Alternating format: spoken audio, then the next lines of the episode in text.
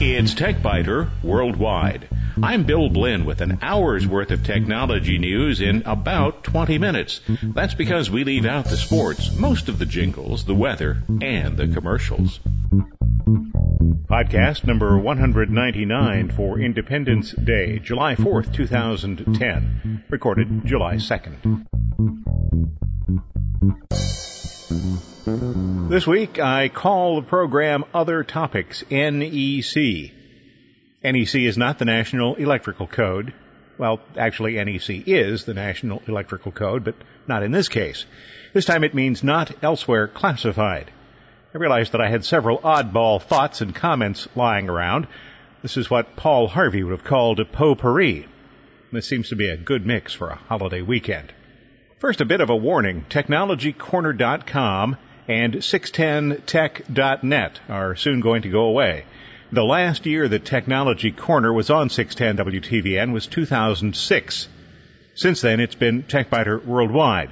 This month, the old domain names, technologycorner.com and 610tech.net, will become history. If you are still using either of them, you'll want to update your links. The two old domains will probably be picked up as soon as they're available by someone who may hope to sell them back to me. They probably won't be available for a few weeks, but they also won't point to techbyter.com as they have since 2006. So the more things change, the more things change. Here's a question I received recently. It seems that somehow my email addresses, both Yahoo accounts, have recently been spoofed to send out spam. That is, I've seen spam messages with my address attached, and in one account I'm getting a lot of failure notices from spam that apparently didn't go through. Not that I've opened any of these messages, as I know I haven't sent anything from that account. Is there anything I can do? The answer to that is sorry, but there isn't very much you can do. On the off chance that someone has actually used your Yahoo account, you could change the password, and that's probably not a bad idea regardless. But somebody is probably just using the address. It's easy enough to make a message appear to come from some other address. That's the common MO of a lot of spammers. The good thing is that this usually burns out in a day or two. But an acquaintance once received more than 1,000 bounces per hour when his address was used this way, and his ordeal went on for the better part of a week.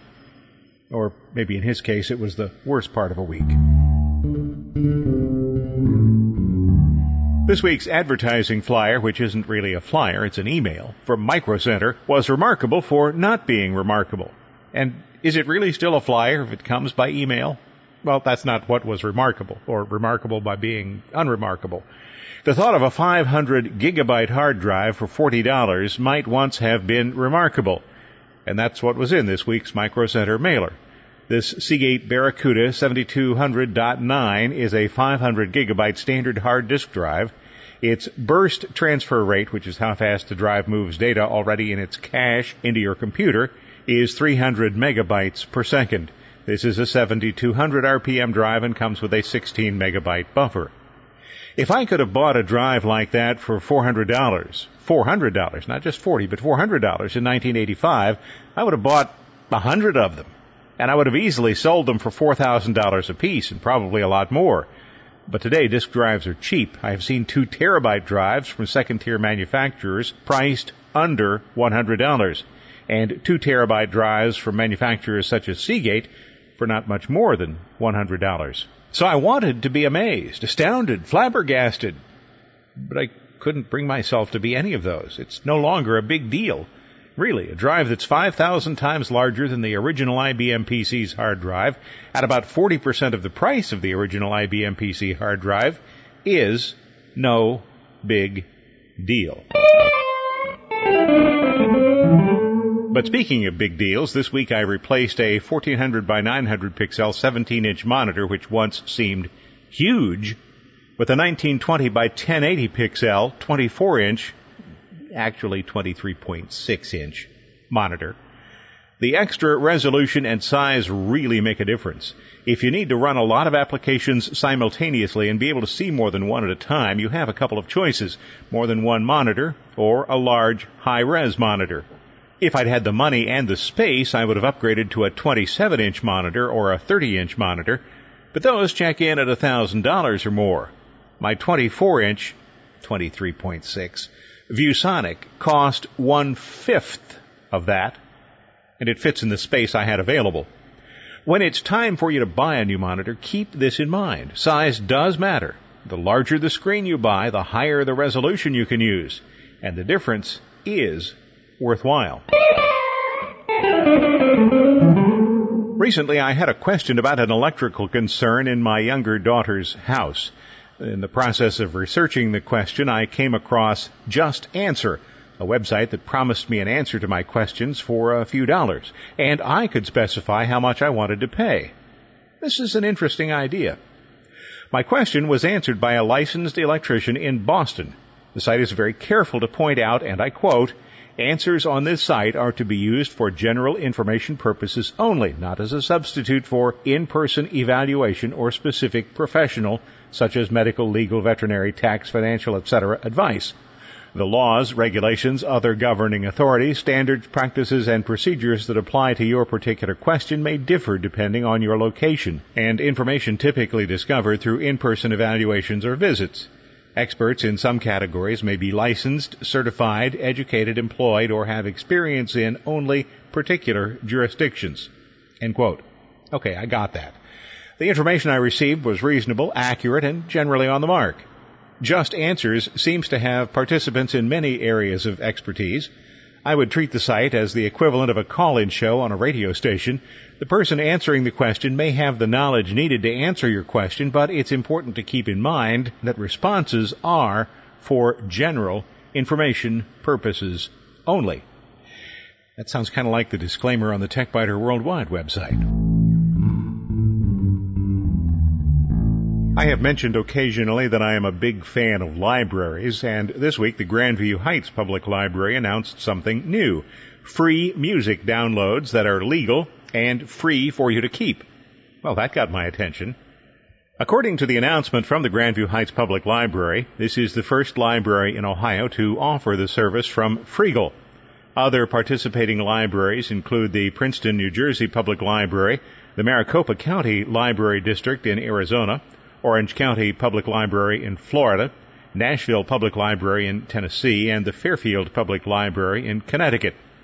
If you have a Grandview Heights Public Library card, and I do, you can search the large collection of music and download songs permanently at no charge.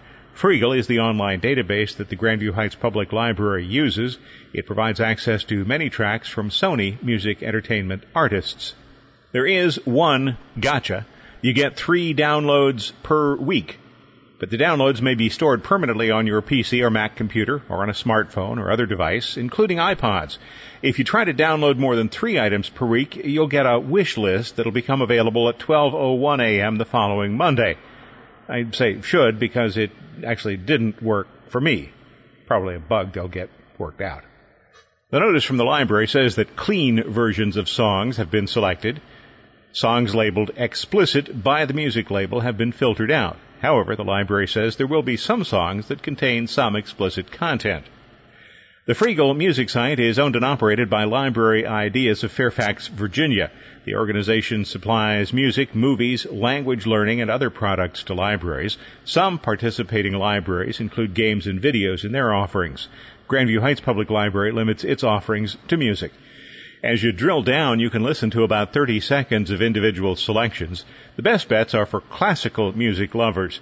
The individual tracks are longer, so the number of selections per CD is smaller. Even so, three items per week is limiting. To download a classical CD with even the longest tracks will probably take you several weeks.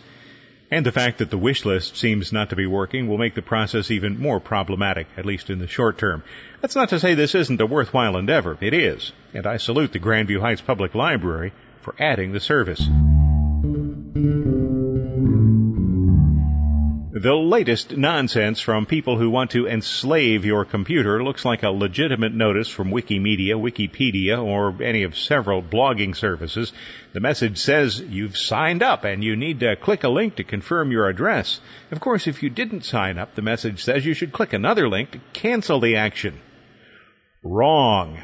Legitimate operations don't require following a link to cancel the operation. If you signed up, you click the confirmation link. If you didn't sign up, the message will typically tell you to just ignore it, and the operation will be canceled automatically in 24 hours. This holds true for just about any message from just about any site. Or did you request a password change? If you did, click the link to accept the change. If you didn't, just delete the message. You'll see a sample of one of the messages on the TechByter Worldwide website, www.techbyter.com. Both of the links, confirm and cancel, go to the same dangerous location. So remember my motto, before you click it, check it out. If you are in Canada, I hope you had a pleasant Canada Day. If you're in the United States, I hope you have a pleasant Independence Day. And if you're elsewhere, just have a good weekend. Thanks for listening to TechByter Worldwide, the podcast with an hour's worth of technology news in about 20 minutes. I'm Bill Blinn. Check out the website, www.techbyter.com. And if you like, send me an email from there. Thanks. Bye bye.